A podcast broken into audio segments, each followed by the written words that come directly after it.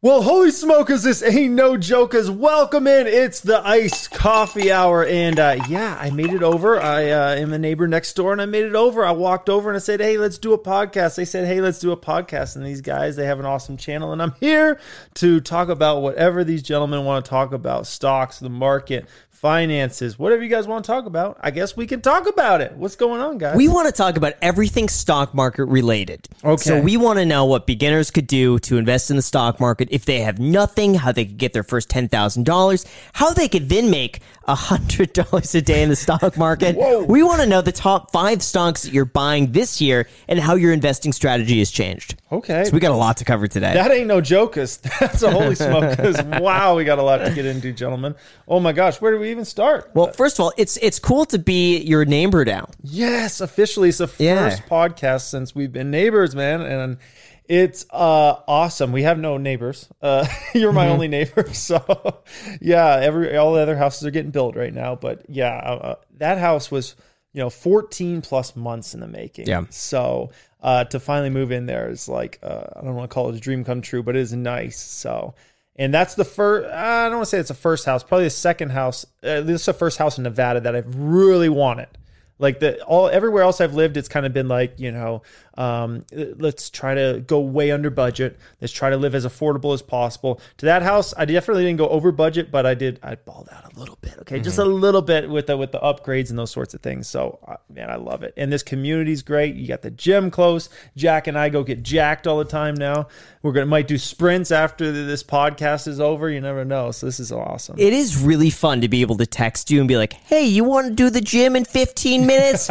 I'll see you there." And it's like a 50 foot walk down to the gym community center. It's been a lot of fun. Yeah, yeah. Last night, I texted you, hey, you want to go grab dinner? You're like, oh, yeah, let me see. Oh, yeah, let's go. And you Yeah. know, yeah, that's the type of stuff that if you live on the other side of town, you know, with a friend, you can't do it. You, you know, you got to have it planned out. But this, it's like you could do something last minute. So Yeah. it's been awesome. Love it. And uh, yes, So we got to talk about your stock market escapades.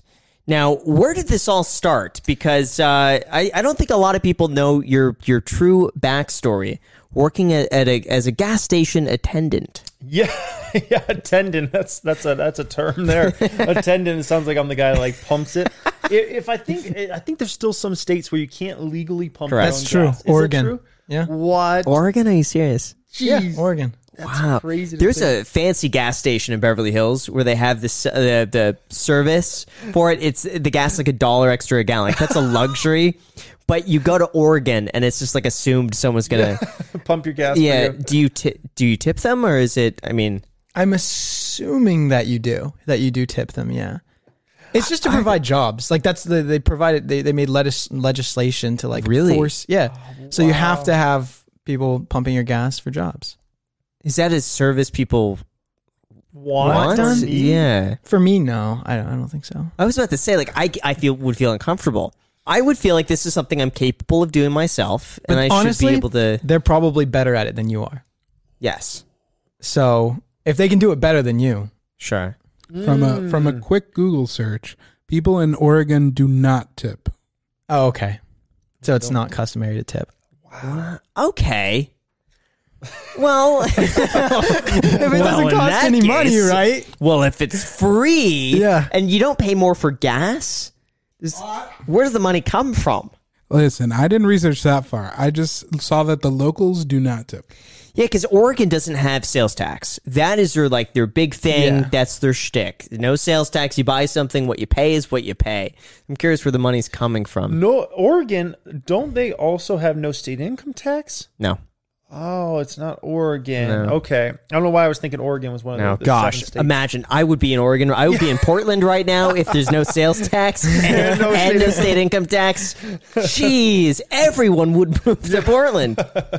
Oh my goodness! But anyway, Great city. Anyway, yeah, yeah. back back to the, the the whole story there. So in terms of me getting the stock market, it actually happened before I, I got to the gas station and QuikTrip. That actually happened back when I worked at Walgreens, uh, making shoot, I don't know. I think I started there at eight seventy five an hour in the photo department at Walgreens, and um, essentially, that Walgreens had a plan where essentially you could buy shares of Walgreens stock for I think it was either a 10% or a 15% market discount.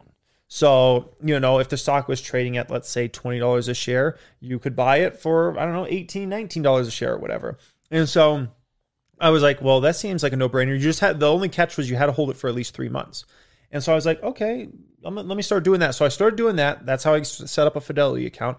And then uh, I had an accounting teacher, actually, at community college, who showed me the most powerful thing in my life as far as financially, which is a compounding calculator. Oh, I love that. Yes, and he would show us, you know, if you had this amount of money and you and you got this percentage return, and you know, if you've never seen that before, that is like the most mind blowing thing, at least for me, uh, seeing that, right?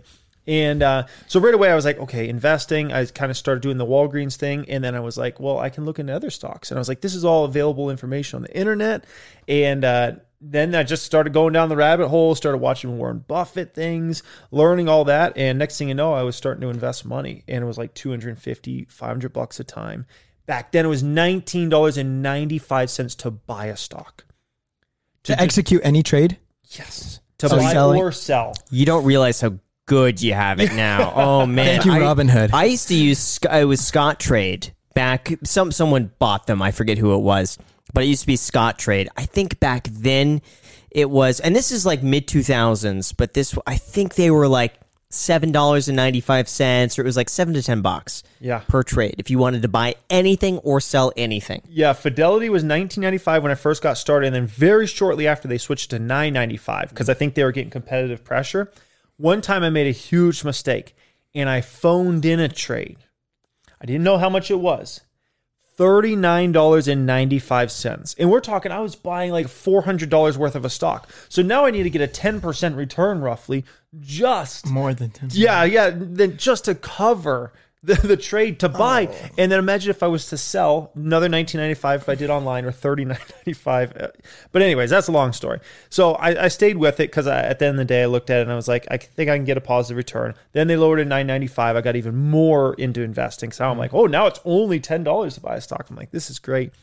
And I would save up between five hundred dollars and thousand dollars a time and uh, go ahead and make that move. So I, the way I thought about it is I th- save a thousand to invest, you know, which would sometimes take me a month, if not several months back then to do that. Right.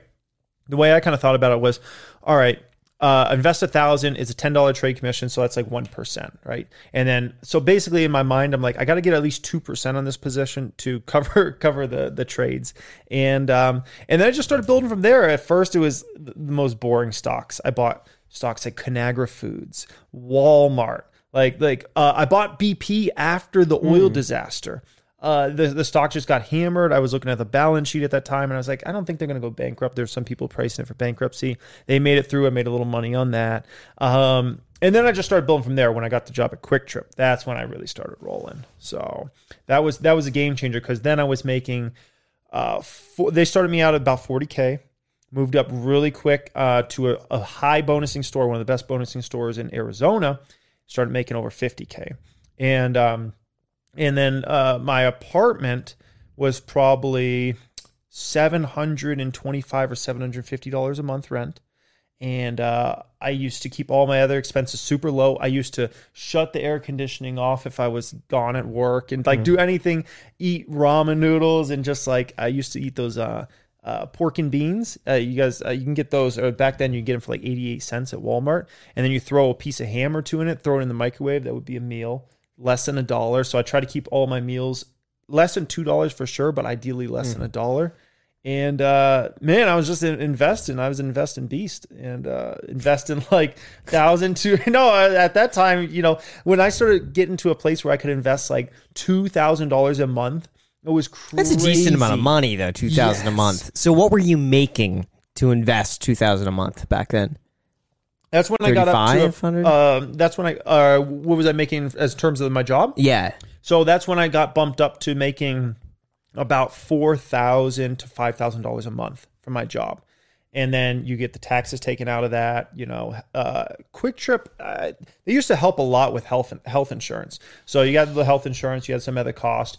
Uh, I used to always keep my expenses super low as far as my cars went, things like that. So yeah, I was able to start investing like two thousand dollars a month um, back then, which yeah, it, it felt like a lot of money. There's no doubt about it, and and that's how I really started the snow, snowball rolling in 2010. And then I also simultaneously taken my investing game up to a- another level, and I found some really good stocks back then. So What did you find? you know what I realized, Alex? That you're wearing two different kinds of socks? Yes, but you know what else? Oh, what? We could just sponsor ourselves in this video. How about that? You know what? That sounds great. I always like my own posts anyway. Me too. And for a limited time, if you want access to the YouTube Creator Academy, where I go over exactly what you need to do step by step to start a YouTube channel and turn it into a business, I will give you $200 off when you use the coupon code 200 off. The link is down below in the description. This is everything that I have learned about how to grow a YouTube channel, what makes a successful title and thumbnail, everything you need to do along the way. It's all down below in the description and it's $200 off. 200 bucks off. $200 You know off. what? I'm going to take you up on that deal because I have this to family to run. Wow, there we go. Well, thank you guys so much for watching. Enjoy the discount. And with that said, let's get back to the video. so Tattooed chef. uh, no, yeah, that's now. Yeah. GoPro. So yeah, oh gosh, no. So there was a, a stock I found named Trinity Industries, and uh, this is when I started piecing things together as far as uh, trends that were multi-year trends that were going to play out in industries where I saw a tremendous opportunity. So Trinity Industries was this company, super boring uh, company. They they had a construction side of their business uh, selling like safety cones and like the the stuff that's like on the side of the highway that if you like hit it, it kind of like crumples, you know, those sorts of things. But they also had this side of their business of selling rail cars. In this rail car business, there's hardly any um, companies that sell rail cars. It's such a random thing. You need to get all these industry standards. There's maybe two or three companies in the whole United States that probably are sell big volumes of rail cars, right? specifically oil and gas rail cars. Well, I was looking, and at that time in North Dakota, fracking was starting to take off huge. And you were starting to hear stories about people were moving to North Dakota making like 120,000, 150,000, like basically just fracking oil. And so I was like, well, there's no pipelines to like transport this. So the only way you could transport it is through rail cars. So I looked at this and I was looking at the stock and it was trading very darn cheap. And I'm like, they're about to see a massive multi year boom in their business, in my opinion. Sure enough, that's exactly what played out. And Trinity Industries went on a crazy run. And that was one of the first, if not the first stock that really gave me a lot of confidence that I'm like, I can do this.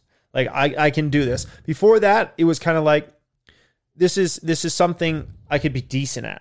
That was the stock that took me, and I was like, I can be really good at this, and uh, it gave me the confidence. And then after that, it was a lot more stocks, including Cabela's and some others. But the Trinity Industries that was huge for my confidence.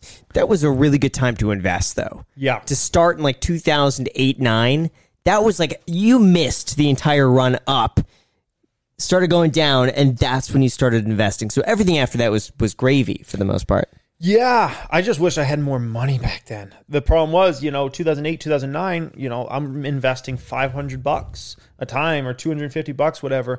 You know, 2010 I finally start getting going, but that wasn't until like the end of 2010. So that huge initial ramp up, I had like hardly any money in the market. So I really wasn't able to capitalize, but from your, your standpoint, what if I had got in in 2006? Maybe that would have killed my confidence right off the mm-hmm. bat. Seeing the market dip, I don't know. You Yeah. know, you can't ever go back in time like that. But uh, but yeah, it was certainly, you know, it was an interesting time to get involved in the market because you know eh, a lot of people were scared, and I looked at it. and I'm like, I'm just getting involved in this thing, man. Like you know, uh, I I didn't have much fear as far as that went. But I also didn't start out like super confident, like, oh, I'm going to be the, such a great stock picker. That happened over time. I needed to see the results, and that's mostly how I am in life. So So you built up the portfolio. Your your number is two hundred thousand dollars at twenty five years old. Yeah. And then once you were twenty five years old, is that when you quit QuikTrip? No, I had 200k before I was 25, so I quit QuikTrip at 24, and um, you know, it was a it was a tough decision. So I was really burnt out at QuikTrip. I'll be completely honest. You know, it was um, it was a grind, man. Up at 4 a.m. almost every day, and um, just putting in the hours. You know, you're working 48 hours a week, sometimes 50 hours a week on, on manager schedule. You know, waking up at 4 a.m. You get off pretty early. You get off at like two, 3 but you're on your feet all day. There's no breaks at QuikTrip. There's no, yo, let's go sit in the back for 30 minutes and chill Isn't, out. aren't legally you're supposed to have a lunch and two breaks, or do they? Is it just you know? Well, um, yeah, I'm not gonna throw my old company under the bus, man. They they gave too much to me for me to ever throw them under the bus, but I don't know. You'd have to look into that situation. But uh, essentially, yeah, there were no there were no breaks. There were no uh, official breaks. There was no like, oh, you get uh, you know go clock out now and take your lunch or take your 15 at walgreens yeah it was super professional like that in terms of like you know you, you got your 15 then you got your 30 and people were super demanding of it too. Yeah. QuikTrip you might work 10 hours straight you're on your feet your whole time and you might never get a chance. You if you're gonna even dream of eating you better eat that hot dog fast. That's all i'm gonna say about that. I I hated the 15 30 minute breaks when I was doing that uh, data entry job. They made you take uh, the the 15 minute break in the morning, 15 minute break in the afternoon, and I think it was a 30 to 45 minute lunch. I hated it because I didn't want to have lunch. I didn't want to take a break. I was just like, I'm just getting going. Yeah. And now I have to take a stupid, and I'd literally sit there and just twiddle my thumbs for 15 minutes, being like, can I just finish what I was working on? yeah And I remember we had uh, Roxanne. I did not like Roxanne. She was the uh, like the back office manager, and I would tell her these complaints. Like, I can I? Oh, what I wanted to do is just take my break a little bit later and then push my lunch later. Like, I wanted Yeah. my lunch to be as close to the end of the day as possible. no, no, no, you can't do that. You have to take your lunch between these hours. Like, it made no sense to me. And then I then I brought up the argument: What if I just work straight and I just get off an hour and a half early? No, we can't do that. We have to comply with you. It's just, Yeah. it's stupid. it's because I I just rather work and just get it done and then leave. Yeah. Leave, leave an hour and a half early. Then I miss the traffic driving home. But never understood the the need for a break. I don't know. Just Yeah. just take a break when when you're hungry. Yeah And for as long as you need to, and then just come back and That's finish it. that's what it was like for me working in a restaurant before I worked for you. It was there was there, were, there was no mandatory breaks. Even if you were working like an eight and a half hour shift or whatever, you just take a break whenever you get hungry or whenever you like get tired from walking everywhere. And you take like fifteen, get a sandwich, get back to work. Yeah. That's the way it should be. Yeah They should really go over the entire structure of the nine to five. I really think they should stagger it. Get rid of the nine to 5 Mm-hmm. completely. And just have different shifts. Like you want to be shift A, B, or C. Mm-hmm. And maybe shift A starts at like 5 a.m. For the people who just want to finish early. Shift B starts at like 8. Shift C starts at like 11. You need to have people in the office at the same time. Well, Nine to fives are typically those jobs where like you're gonna have a manager, you're gonna have like people above you. It's gonna be a more corporate structure, and they need to oversee all of the work that's that you're doing. true. Yeah, I'm just thinking from traffic. Yeah. Because if, if we spread out the times where people start and leave, exactly there wouldn't be so much rush hour traffic. that's a real to- la comment right there I know. Yeah. oh gosh But- anyway, yeah. Yeah. So, anyways, yeah, QuikTrip. It, it was a grind. You know, I remember uh, even as early as you know 2011. So I hadn't even been working for the company that long. I remember just like having this fantasy. I'd be driving to 99th and Camelback QuikTrip. I was working at. I had this fantasy. There was this pretty decent, nightly nice, uh, just like two story office. It was kind of almost across from the QuikTrip. And I remember driving by that. And I had this fantasy in my head. I was like, how nice would it be to just like wake up in my apartment when I want, go to that office and have a little office, like executive office in that building, and just like invest in stocks all day. And this was like a fantasy that I just like thought about every day. And I was like, man, that would just be the life, man. That would just be so good. Like I could only imagine how happy I would be doing that. And um, and so nowadays, when I that I kind of live life my own terms, you know, you start taking it for granted. Like working from home, being able to like like if I didn't want to record a YouTube video, I don't have to. Like just I go play with my kids at the park, and sometimes I remember back to those days a decade ago, and I'm like, dang man, like it was just a dream. You know what I mean? To like live life when you want to not have to work when you have to work. Because a QuikTrip, it's like you know you you got these hours, you better work those hours, right? Um, and so, anyways, yeah. But t- 2014, I left the company, and uh, I actually thought I could make it on stocks with only 200k, which is not conducive for my strategy. So my strategy is investing in stocks for years, right? Well, when you only have, let's say, 200K and you still need money to live, like you still got a rent, you still got, I had a kid coming, right? The firstborn, Enzo. Um, you know, you, then you start putting short term pressure on yourself. And so for me, I started doing a lot of short term trading. I got into margin super heavy because then I was like, well, I was getting like 30 to 40% consistently year after year. So then I was like, why not margin? I only have to pay six or 8% or whatever. And uh, next thing you know, I'm making short term trades, earnings trades. Some would go bad. I'd lose like 10,000. And when you lose 10,000 in a day, uh, you know, and you only got, only got 200K to your name, you know, it was just, uh, it went bad really, really mm-hmm. fast. It was, it was, a good decision because I got out of that. I started businesses and I used uh, some of the stock market money to start my first business, my real estate marketing business, which I started for probably less than ten thousand dollars. Mm.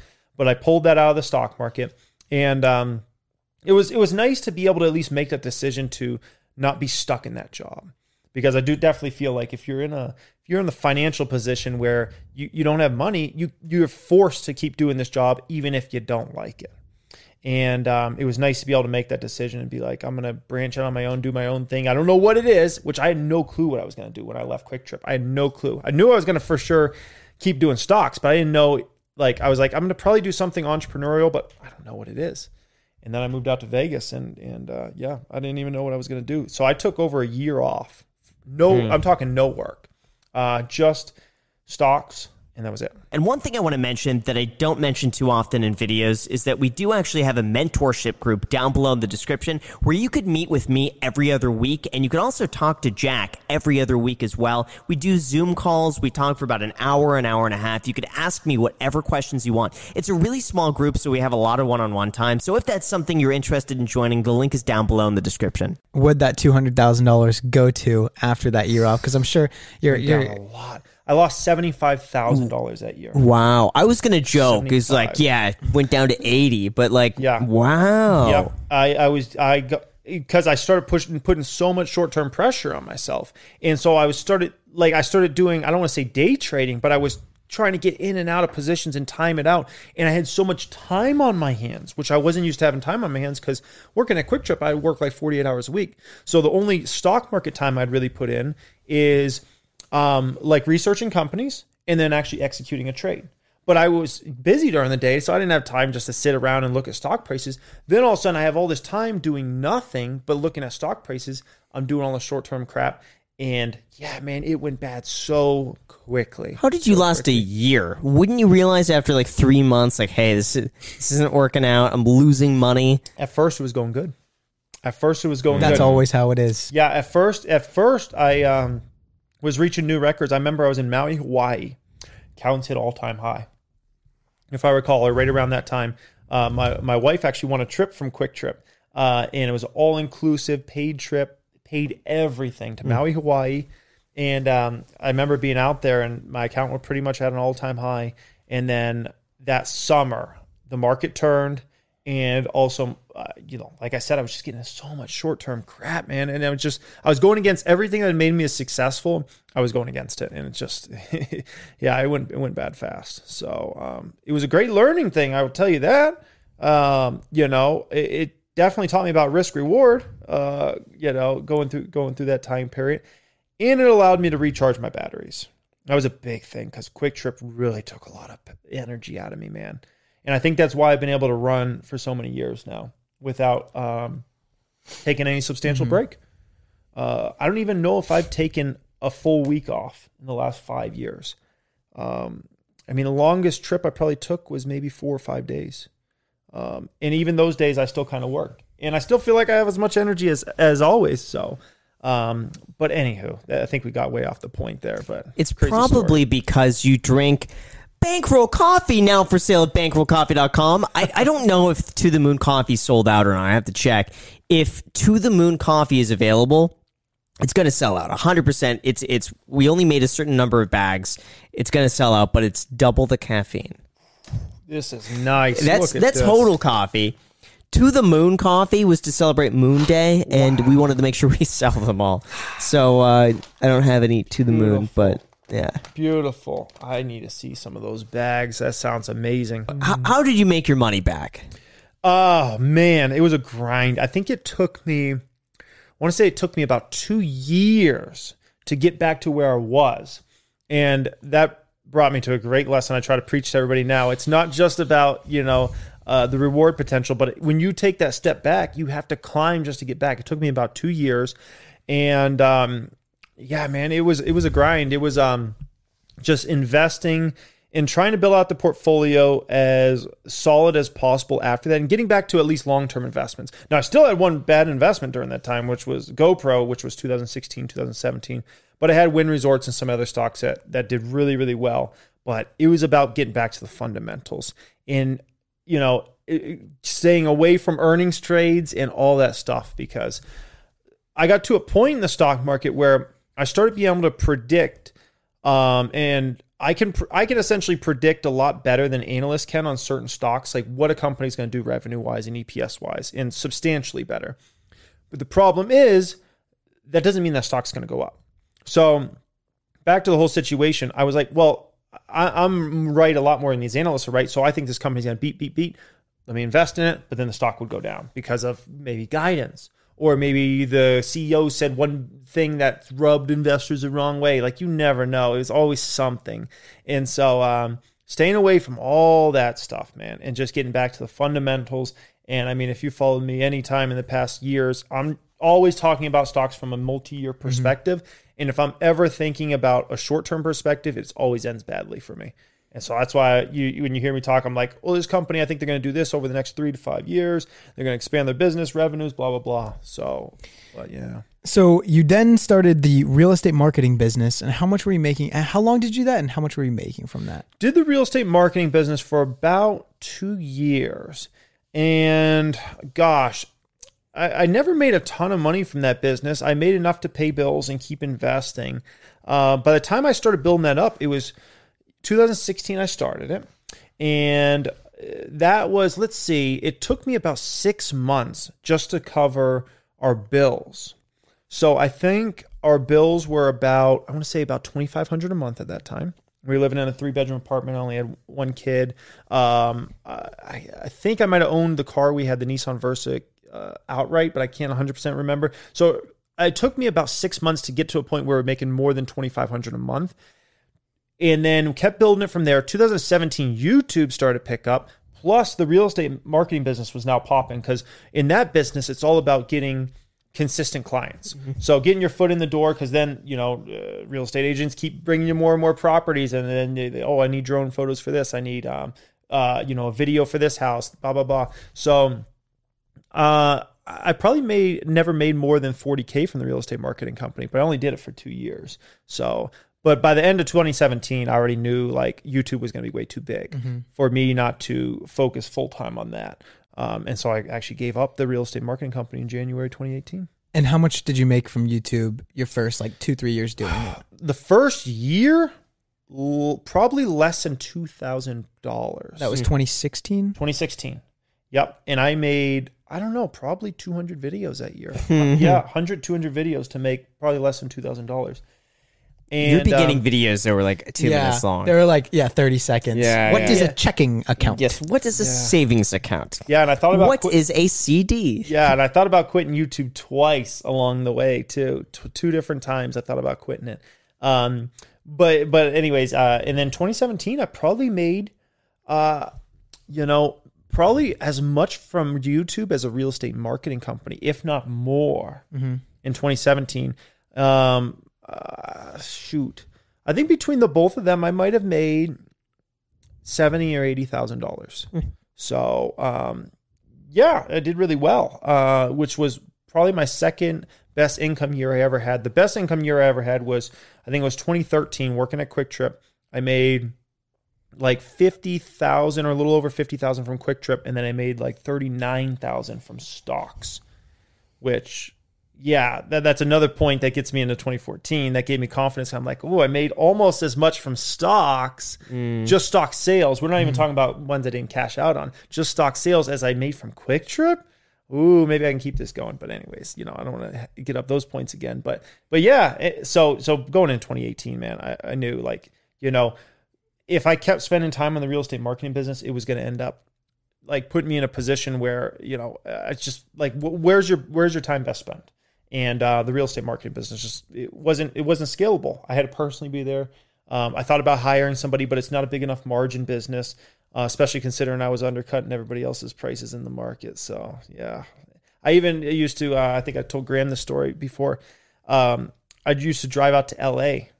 to take uh, photos for some uh, agents out in L.A. Beverly Hills, super high end homes, and I would weigh the like the, the photography prices out there is ridiculous, and I would undercut them all. I would drive out there a day, you know, do a property or two, and then drive back to Vegas same Wow. day. Yeah, but it was it would be profitable for me because even though I was undercutting everybody, I was still making a, good sum of money. So. What were you charging? Because I remember we used to pay. Dep- depends on the size of the house, but let's say for a four to six thousand dollar house, it was about I think it was like six hundred bucks was how much we would pay. But that also included, I think, a property website, if I'm correct. Okay. So included a website. So you go to like 90210 beverlyhillshome.com or something like that. Yeah. So, uh, yeah, I used to undercut bad, man. Uh, so if it was under a 2,000 square foot house, $99. Oh yeah, that's really. How do you how is how do you Yeah, even make what about money? gas money, man? Yeah. So, Because I I'm thinking with gas, Well, the the, L- time to edit those pictures cost me hundred and fifty dollars to drive one way. Oh to yeah, not not for LA properties. For LA, I would make like uh, five hundred to six hundred dollars on a trip for that, um, because I would be doing some drone stuff, like drone pictures and stuff, and maybe even some drone videos. I think I was doing for some clients back then. Um, but um, yeah, as far as the Las Vegas, I was ninety nine dollars for under a two thousand square foot house. I was one hundred twenty nine.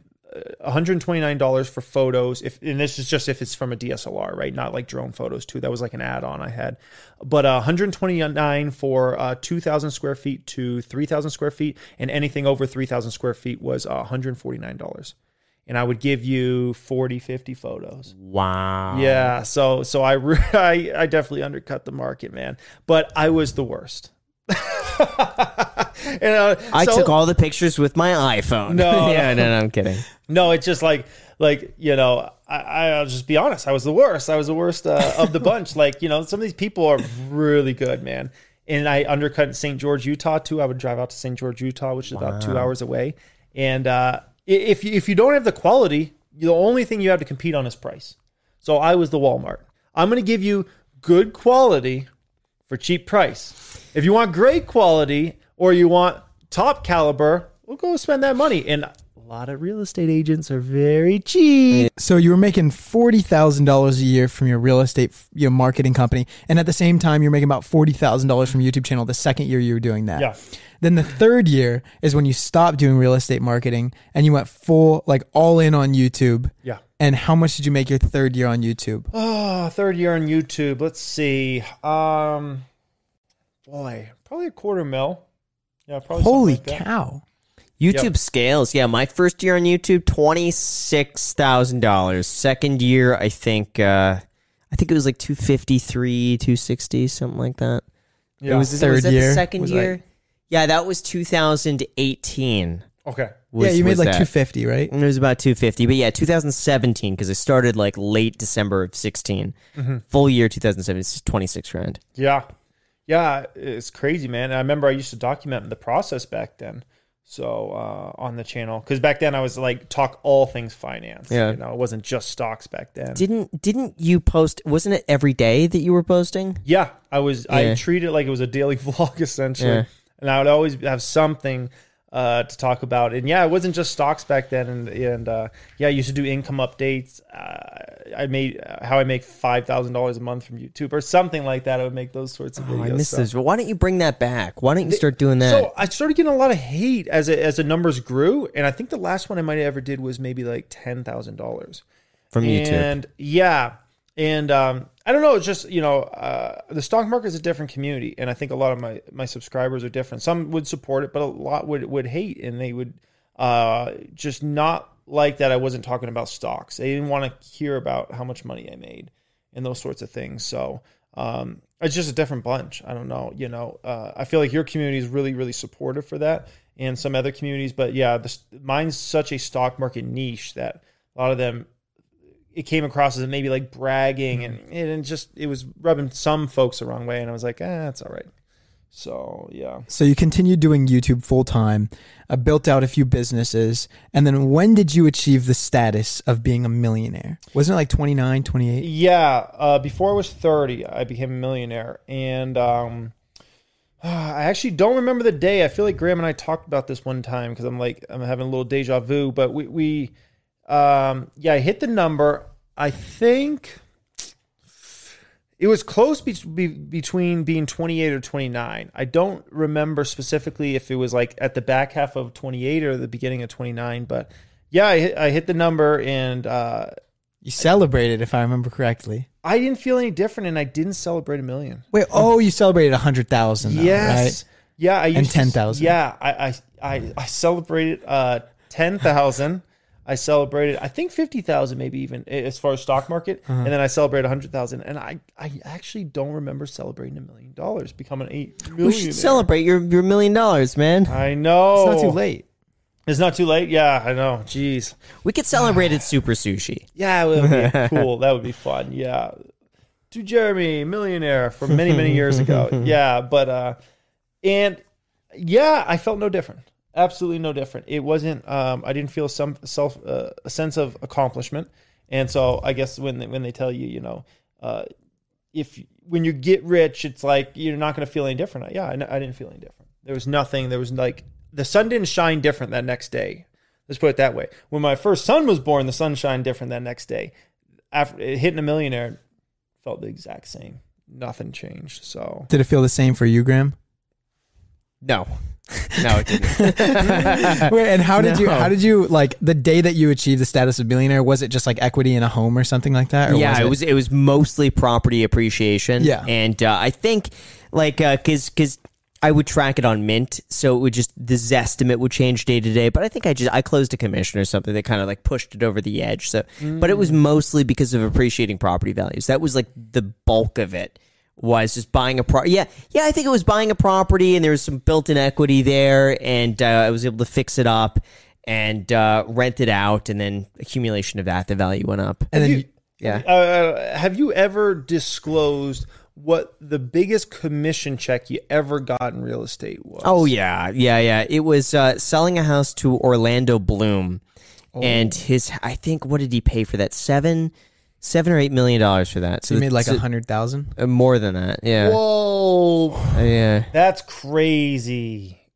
Yeah, I mean, most people can't even fathom that because a hundred thousand plus Yeah. from one deal. From one deal, yeah, and that was a that was a cool one too because um, the it, how, like obviously like I didn't have a connection to Orlando Bloom, Mm-hmm. but it was from a referral from a client I met on Craigslist.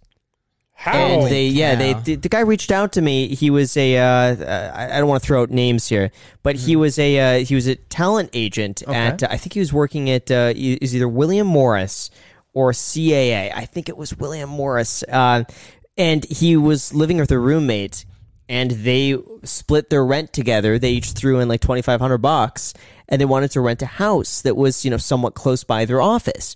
And I represented them on that and they were awesome to work with because they because they were like younger. They were on the younger side. So I think I was probably like 21 and they were probably late 20s at the time, maybe early 30s. It was just fun to work with. And they were just so nice, like really respectful. And I think we signed like a 2-year lease and then after 2 years they came back to me wanting to get an even nicer place. So I rented them and they went from paying like 5 grand a month then they went up to like 85 or like 9,000 a month. Uh, a few years went by, and then he says, My client wants uh, to get a place. Didn't tell me who it was, by the way. And originally, the client was looking for a lease. So he's like, My client wants to look for a lease anywhere from like 20,000 to like 50,000 a month. And I was like, Yeah, absolutely. So I started showing him around, and he didn't tell me who it was. And he's like, "Oh yeah, you know, I think this house something we'll, we'll bring him back to." Well, turned out it was Orlando Bloom. But then once meeting Orlando and then talking to him, really turned out that he wanted to buy something, and um, the rent he just wanted to rent long enough to be able to find a place to buy. But the issue with working a lot of these leases, the clients don't really know. It's like, oh, you do sales too. They're like, oh, I just thought you were a, a leasing agent. I'm like, no, the whole point is, you know, I want to get sales. Yeah. Uh, so it turned out that uh, Orlando is a, a good buyer, and uh, he found a place in uh, Beverly Hills. Wow. He liked, yeah. Incredible! What a story.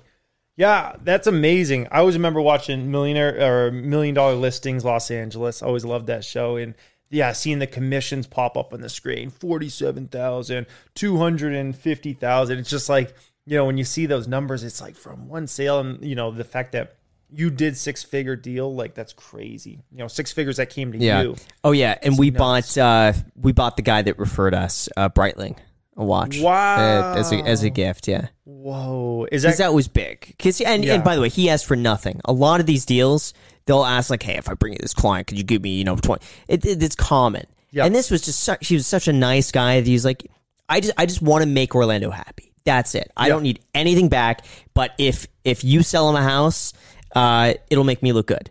So that's all. So like, is it just a, a thank you? We, we got him Breitling. I can't remember the exact. Yeah, uh, yeah I, I, don't want to go too far off yeah. subject here because I know we're, this is uh, kind of more about me. But did you ever have something like some sort of you know, kind of like me, my thing with the real estate marketing business, how I you know was was undercutting everybody price wise. Did you have some weird technique or something you did that you felt most agents weren't doing? That helped you become a successful uh, in, in that market. Leases leases. That was it. It was just just representing tenants when they found an apartment or a house. That wow. was it because no agents would want to do that.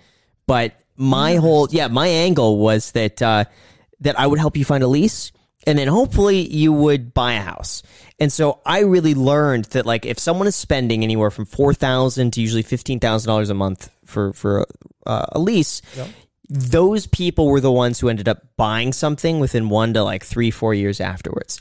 The people spending under four thousand a month never really, at least from my experience, never really had the funds to go and buy something. Mm-hmm. They were, uh, they they were just they would perpetually rent, rent, rent.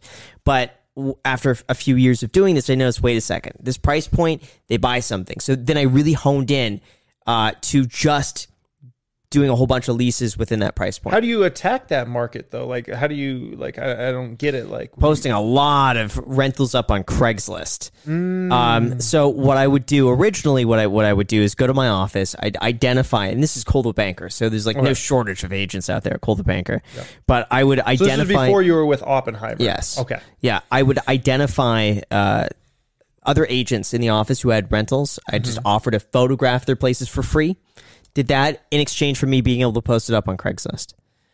Oh. And they were ecstatic because they get free photography mm-hmm.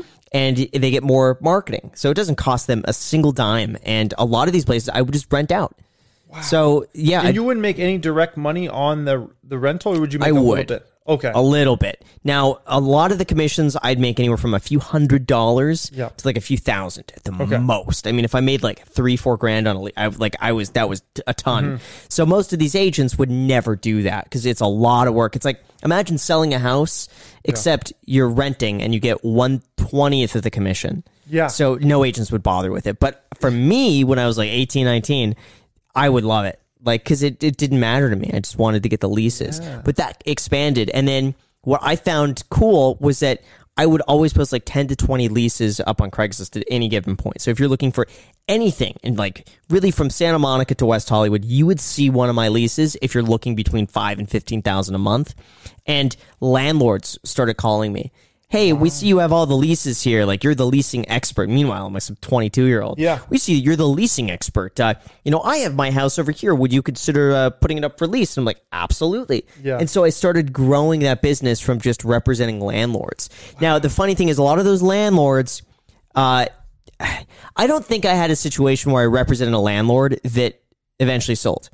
Okay. So it didn't work the other way around, mm-hmm. but it was great for meeting tenant. Like tenants would buy something. Landlords, would just perpetually be a landlord. Like they had no intention of selling. So I never was able to, to get the, the reverse of that. But tenants would consistently want to move did up. you learn the strategy from anybody or did you just come up with this uh, strategy by yourself? Yeah, when I first started, uh, I was working in an office with this guy, Frank. I don't. Frank's not watching this, but uh, what's up, Frank? what's up, Frank? Frank was the one who gave me the idea for Craigslist. Okay. Uh, because he was posting some leases on Craigslist, so that sparked the idea. That's like, wait second, we should we should post on Craigslist. Mm-hmm. Um, and also the guy I was working with uh, was was coaching Frank And together between the two of them, they've identified that like, hey, Craigslist is a good place to post up leases.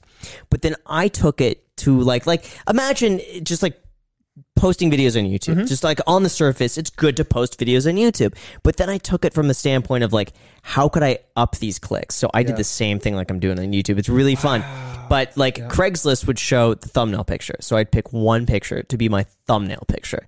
And then I would work on the titles. I realized that all caps titles do the best. Yep. And then I identified that long titles stand out because I would literally sit there mm. and just scroll and be like, what catches my attention? And mm-hmm. I'd stop and I'd be like, why did that catch my attention? And so when you look at not the gallery view, but like the list view, you'd see all the titles around the same and you see one like really long, that would be mine. Like the really long title. And then I, I, on the, and no, and no one was doing this for apartments, but mm-hmm. uh, when you went for, to the for sale section, you would see these people put like stars on either side, like these weird like brackets and stuff. Yep. So I would put those brackets on my listings on apartments. No one else was doing that, and I found this. Uh, this is when Craigslist did HTML. They had a H like a, a tracker, a link tracker that I signed up for that tracks how many people are clicking through on every single link. So I made a custom link on every single one of my postings per property, and I had like twenty properties. I had twenty links, and I would figure out how different titles would affect the click through rate. And then I basically I came I identified that back then, this is like 10 years ago, the longest titles did the best, all caps with these big like bold black brackets on either end. And I would always call it like, you know, magnificent dream estate in Beverly Hills with pool or like you know I I definitely try to like sell it up and then in the description and then once they click through then I was like how can I get their info? And then that was a totally different set of uh, of like figuring out how to get them to call because I would notice sometimes that like wait I'm getting a lot of clicks on something why aren't people calling or emailing? Well funny enough I, I realized that uh, if I put call Graham Stephan with Coldwell Banker people wouldn't call me Yeah. because they'd be like oh he's a salesman if I just put call Graham Stephan, well, it's not, it, people just weren't into it. Mm-hmm. I found that people really liked call Graham, no last name, just call Graham, phone number, email address. Oh wow. People wouldn't call, they would email. But just knowing that there's a phone number there for mm-hmm. people to call if they need to makes them feel comfortable to email me. Wow. Yeah. And then I had the whole ad basically where it was just, and I figured it out like the, the best, the, the most optimized ad was just uh, headline at the very top, bedrooms, bathrooms, price, brief description, all the pictures underneath, and then below the pictures, I, I just went crazy with keywords like one, two, three, Yeah. four, five. Every city in Los Angeles was listed there. Yeah. Uh, pool, hardwood, open floor plan, like any anything you could think of. Yeah. And that did really well. And I was probably getting uh 20 to 50 maybe emails a day A day. from yeah, it was crazy. So it got to a point where I would actually stop posting on Craigslist To because yeah, because I couldn't handle it all. So uh, there was a point there where I'd only post on Craigslist when I needed business. It was that good. Yes. It was that good. see It was that. incredible. So Jeremy, if you're starting over today, how would you build up a portfolio? Ooh, today. So the way I did it back in the day was was value stocks first because that's the easiest to really understand and uh, figure out the valuations too. So I mean, today I would probably be more inclined to do growth stocks, but the the issue is. I didn't have anybody to teach me. I had no mentor. I had nobody to hold my hand and be like, "This is the way you look at a growth stock or how to value." YouTube back when I, you know, I was lucky if I could find some Warren Buffett clips, but he's not going in detail in those clips like and Warren Buffett's not also really not a growth investor; he's a value investor. So um, I had really nobody to learn from, so it's hard. But nowadays, I feel like there's so much good information out there. I would have an idea of how to value growth stocks probably in the first year, maybe not to a super high level, but to a high enough level to where I'd feel comfortable. Because I didn't really start touching growth stocks till I'd been in the market for several, several years.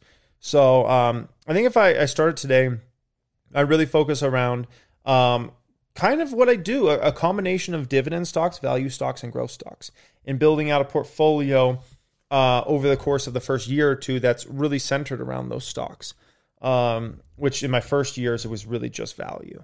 Um, so I, you know, let's say I had hypothetically ten thousand dollars, I would probably focus on buying two growth stocks, uh, probably uh, two value stocks, and then one dividend stock, something like that. And um, just trying to find the ones that are the best deals out there and, and things like that. How do you look for those stocks? well, I mean, uh, you you can you can find them many ways. Are you t- in terms of how do you hear about a stock, or how do you get the the thought process to look into a stock? Is How do you both hear about a stock and then know it's good to buy? Do you check Yeah. out every stock that you hear about? No, I, there wouldn't be enough time in the day for that. Especially nowadays with you know YouTube comments, uh, Stock Hub, like the the private Discord chat. There's no, there's no way.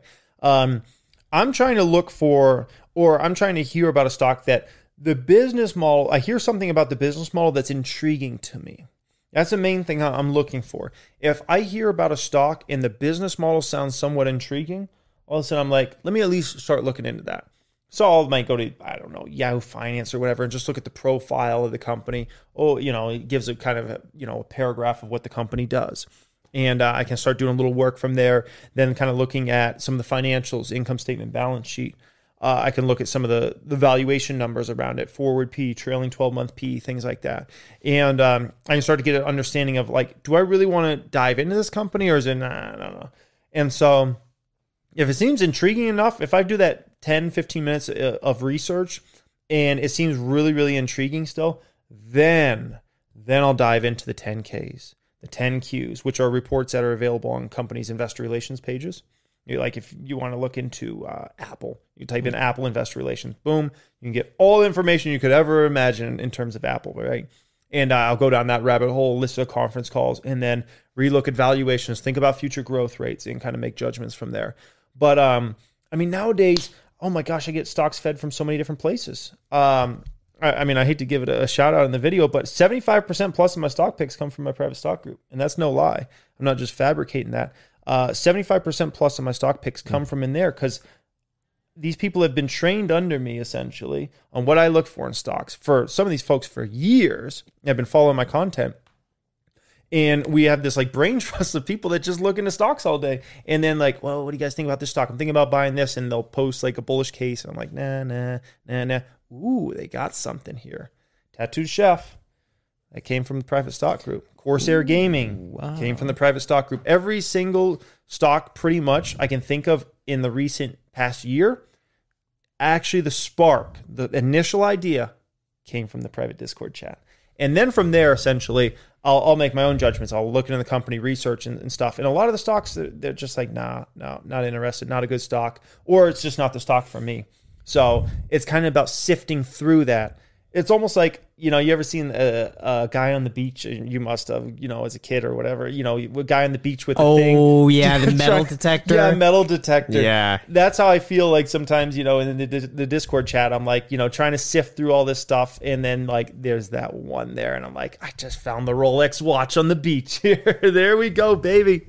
Somebody dropped their Rolex. So somebody dropped their 24 karat necklace. Here we go. And so, yeah, that, that's what it's about. It's about sifting through and, and finding that. That real diamond in a rough, or the needle in the haystack, or, or whatever you want to call it. So, That would be fun to go with a metal detector down to Santa Monica Beach. could you imagine? I would love to do that. Yeah. Imagine you're like in some area and like some guys like, hey, that's my area. This is this. I do this every day in this area. I like bet kicks you out. I bet that exists. I bet people have territories. Territories. Yeah. They just pull out a knife and be like, Nope, uh uh Not this, is- today. this is my beach.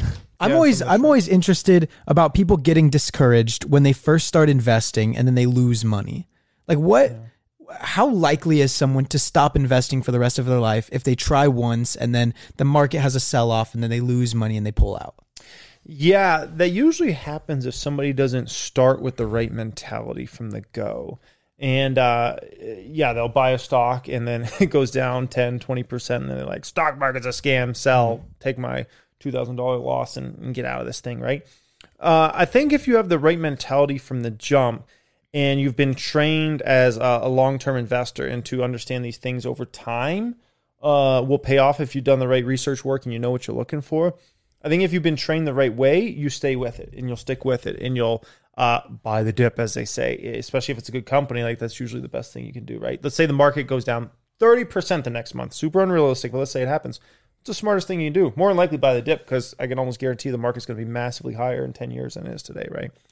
So a lot of it comes down to being trained with the right mentality uh, from the jump and understanding and uh, you know learning from folks. You know that's why I think it's so great on YouTube nowadays that we have this bunch to educate folks. Um, you know, on, on financial matters and, and you know why why it doesn't make sense to panic sell out of stocks in a stock market crash and stuff like that because so many people were taught the wrong things. Like they think, oh, it's it's uh, if you're in a recession, sell your stocks.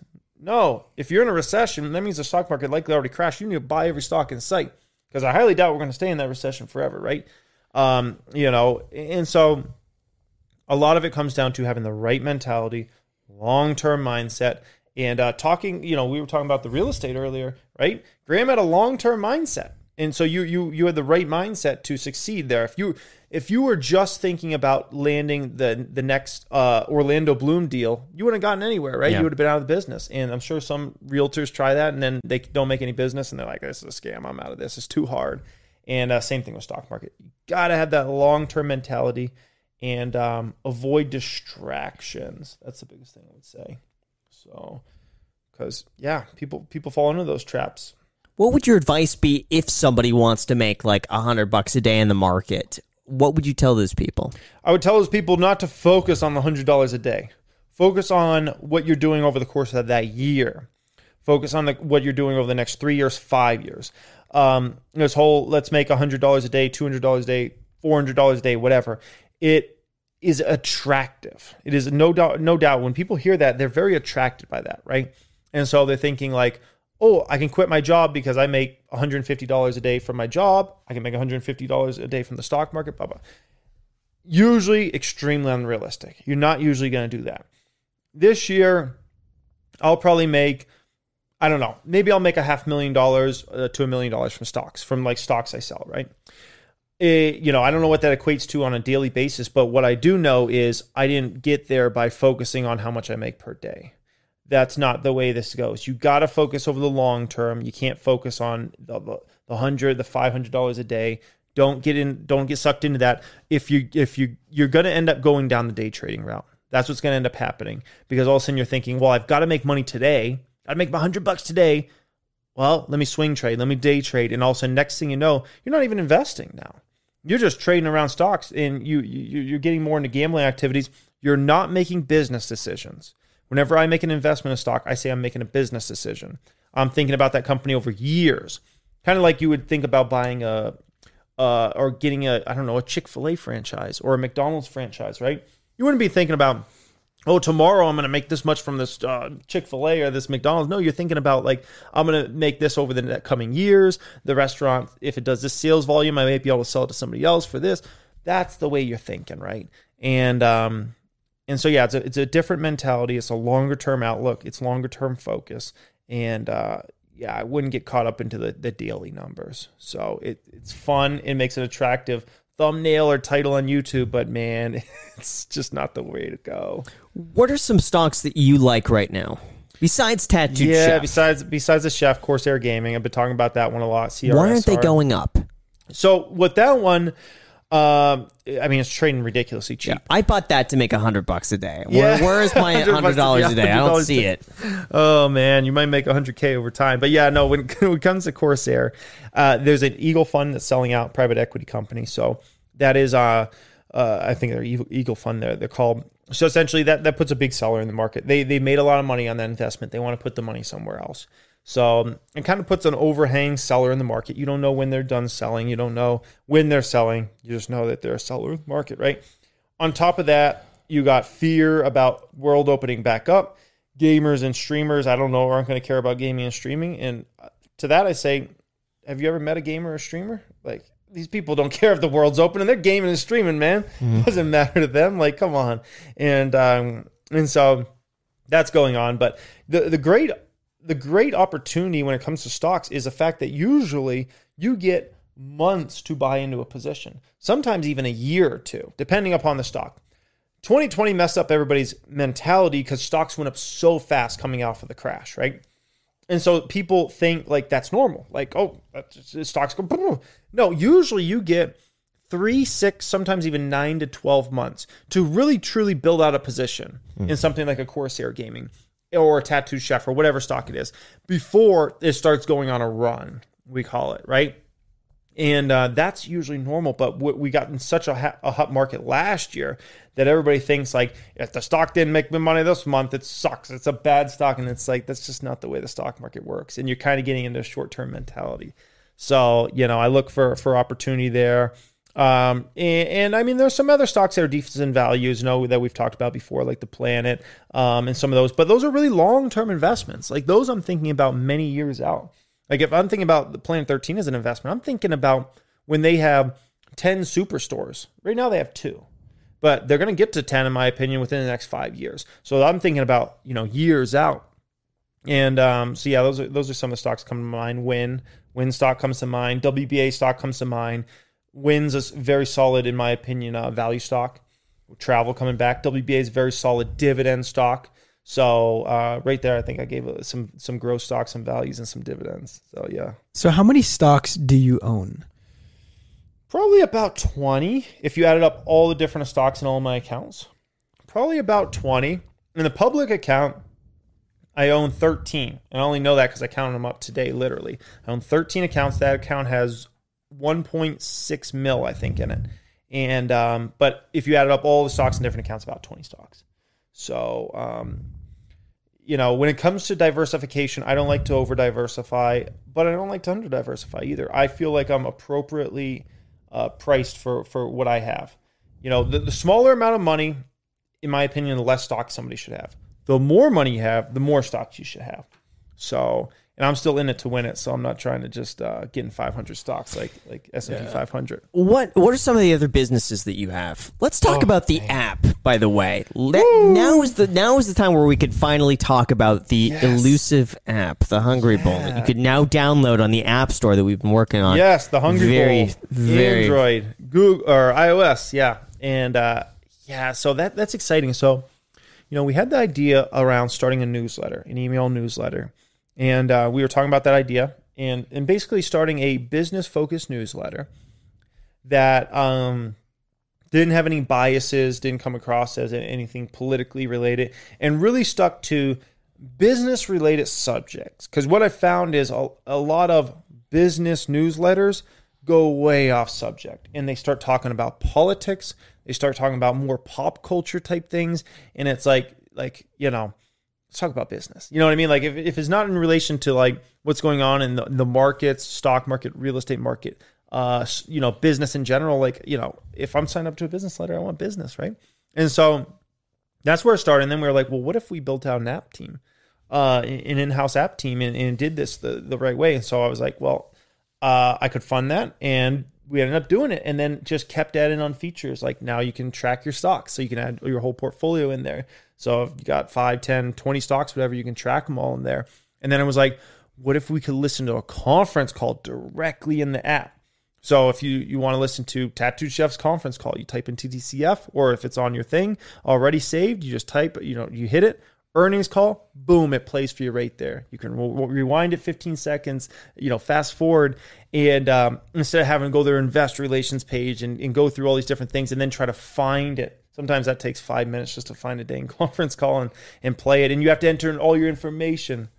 And so then we got to talking, well, what if you could set up an account and comment, kind of like you can on YouTube, right? What if you want to make comments to, on the, on the newsletter? So we added that feature in, and then we have a, a forum feature coming down the road, and other features coming down the road. So it's exciting, man. It, it's very costly to uh, start up a company from scratch like this in the software space, in, in app development team, and things like that. There's no doubt, very costly. It is a big risk. I'm hoping you know people love it and it's a big it's a big success. But uh, but yeah, it, it's been it's been fun, but it is sometimes stressful because I'm I'm looking at it and I'm plowing a ton of money into that, and we might never make money from it. You never really know. You know what I mean? Like you you never know how these things will work out when it's something you've never done before. Yeah.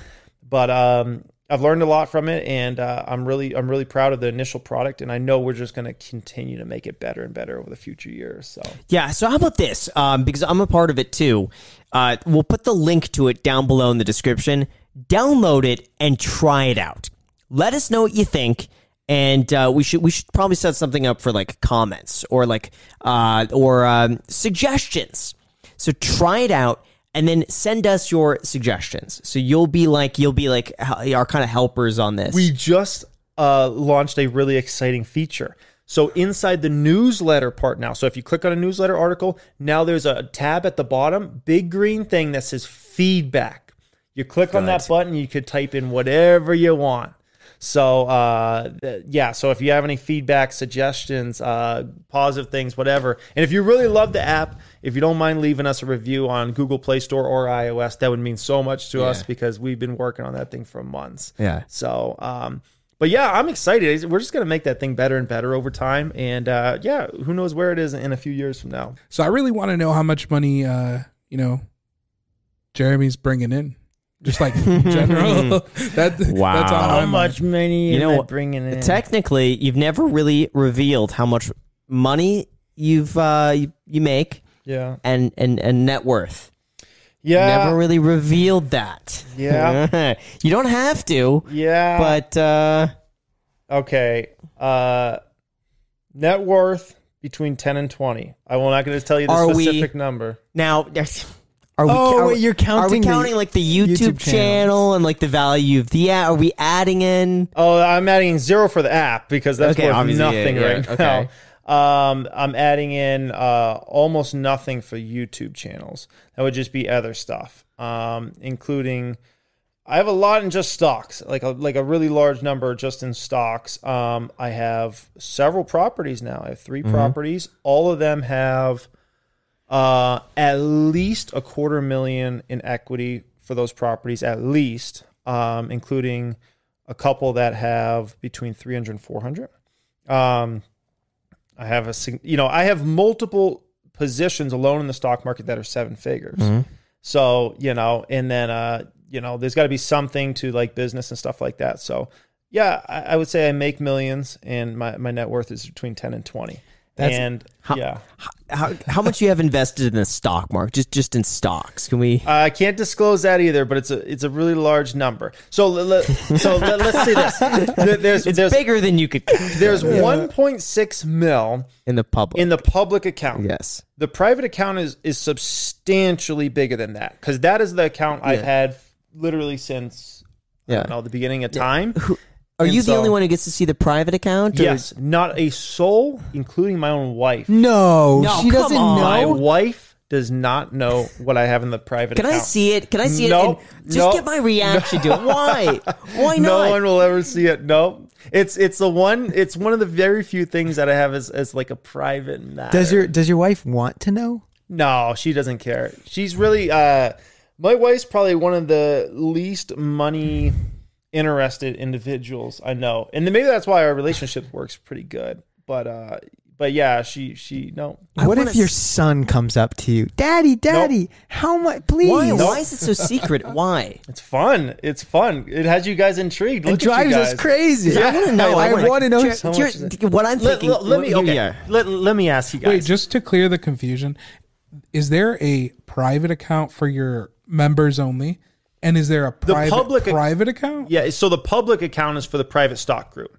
So that's why I call it the public account. So the private stock group's gotten to see every single trade executed in the history of that account, Alex. The private account is literally completely private. Completely private. What I, like sometimes I'll disclose a position. Why? I just like it. What man. Brokerage is it? Uh well, It's got to be Fidelity because because all of your be. accounts are It might Fidelity. be. Now, no- Fidelity, yeah. now somebody at Fidelity is going to go in there and, and hack in and be like, I gotta, I gotta see this account. L- Let me ask you guys, how much in stocks do you think I have in the private account? What would be your guess? Uh, the three of you. What would My be your guess, my guess would probably be six to eight. six to eight. Okay, Five. five. Gra- Alex, Graham's cheating because he can't give a range. Um, but I'm going. well, seven. would Then I'll say number. seven. I'll yeah, stick yeah seven. I'm going to actually go a little bit higher than Graham and say seven point eight. Seven point eight. Wow. Oh, how about you say who's the closest from all the of us? Who's the closest? mm Who's the closest? I say. Oh yeah, we could we could say who's the closest because that doesn't reveal it. It'd be Graham. Graham would be the closest. Anyways, yeah, it's a pretty large number, but I'm broke now because I'm funding two startups simultaneously. One I can't talk about, and obviously the Hungry Bull. So Can you I- say I what your feel broke. overhead is? Like your Oh monthly my overhead? gosh, my monthly Oh, overhead's gosh. disgusting. Disgusting. You hire everything, Jeremy. Yeah, you, yeah. you How many you have a employees do you have? Yeah. hired? You Yeah. have like 80 employees, don't you? It's it's a it's a large number of of workers. Let's just call it that. So um, it's six figures every two weeks. Yeah, six figures every two weeks. It's it's it's quite a substantial number. so can, then can you answer the other part of Alex's question? How much are you making? Uh, making I actually don't know that number. It's it's millions of dollars a year. Um, last year, last year, let's see. Uh, so last year, I paid in almost a million dollars in taxes. So you could run numbers backwards on that on what I'm actually making. Like five mil, four mil? Yeah, No, it probably depends on what the expenses are. If we're That's talking net, if we're talking net, then you'd be paying forty percent in tax plus a few other like little tiny Yeah, I think things. between different businesses, stock sales, everything that you could possibly count up, probably four to five top line. So, um, yeah, but Pre expenses or gross? no, that that's just revenue. That's just top line. revenue. That's just Got it, revenue. got it, got it, yeah, okay. something around there. So, but um, but yeah, I, I you know, at the end of the day, what I found is people. People matter. People's what's really going to grow you, and if you have really good people, they're going to figure out ways to to help you grow bigger and bigger when it comes to businesses. And um, and you know, it's about hiring the right people and you know, folks that are going to do a great job, a players. But what I found is usually if you hire somebody and they're they're truly great, they're going to bring 3x, 4x more to the table than they take. So if you, you hire somebody to pay them, I don't know, let's say 100k a year, they're truly great. They're going to bring you 300 to 400 of true value to whatever you're trying to do. And so that's the way I look at it. And whenever we think about business expenses, business costs, the last thing I think about is people. I'll, think about every service and are we using this software? Do we really need this? Every other expense before I think about people and cutting salaries. And I learned that at QuikTrip. QuikTrip paid probably double or triple what all other gas stations paid for this this same workers. But people at QuikTrip, you know, they're just there's a different bunch. You're getting a different, you know, uh, caliber of, of people, and they are going to bring you way more business than than they take because they have great customer service skills and those sorts of things, right? So that's the way I think about it. And uh, I appreciate everybody that supported along the way because if it wasn't for that, we wouldn't be here. And I appreciate for the stock market because it certainly wouldn't be here if it wasn't for the stock market, man. That's for dang sure. So, um, but yeah, it's uh, it's it's a big number, man, in terms of the expenses. You should review Jack's Robinhood account. Ooh, We should hear what this is as a iced coffee hour uh, channel clips. I butchered that. Iced coffee hour clips channel exclusive. So it's only going to be available on the link down below in the description. We're trying to boost up the clips channel a little bit, so this is only going to be available there. Whoa, that's not really. I just love that you're our neighbor now because know. I'll like leave the house and I'll be I'll see you like walking up the street with your shirt off. Oh like, wow! Howdy, Yeah, my neighbor. shirt off. Hello, neighbor. Hello, how's it going today? Yeah. Well, you know, Jack, between this podcast and Fadia's podcast, it just sounds like you like to see guys with their shirt off. Oh, That's that's not. No, I'm just saying you had your shirt off that one time. you remember vividly, don't you? Yeah, I Jack? just thought it Odd was- you no, I remember thought the it was- one time without the shirt on. No, I just thought it was funny that he was walking on the street with his shirt on. What's off. funny about it? That he's wa- that it's a million dollar neighborhood and some guys walking, walking with up, shirt up off. the street with his shirt off. Yeah, that's some. That's You some you, hood you had your wait. Did you have you had it off right? Anyways, I like the fact that you're our neighbor. Yeah. and uh, it's it's great like going out and just seeing you. And shit. It's, it's fun. Shirt off. It's great when you take your shirt off. That's what I look like forward to every day. All right, so Jeremy, thank you so much for coming on for Fourth time. all the way over. Yeah. Thank you. It was a far walk through the desert sands of, of Las Vegas, and I appreciate it, guys. This was fun as Thank always. you. So Really appreciate it. And with that said, guys, thank you so much for watching. I really appreciate it. Make sure to hit the like button, subscribe button. Get the get the Hungry Bull app down below in the description where you can also get your free stock. We'll link to your information down below as well. Thank you again for watching, and until, next time. well, holy.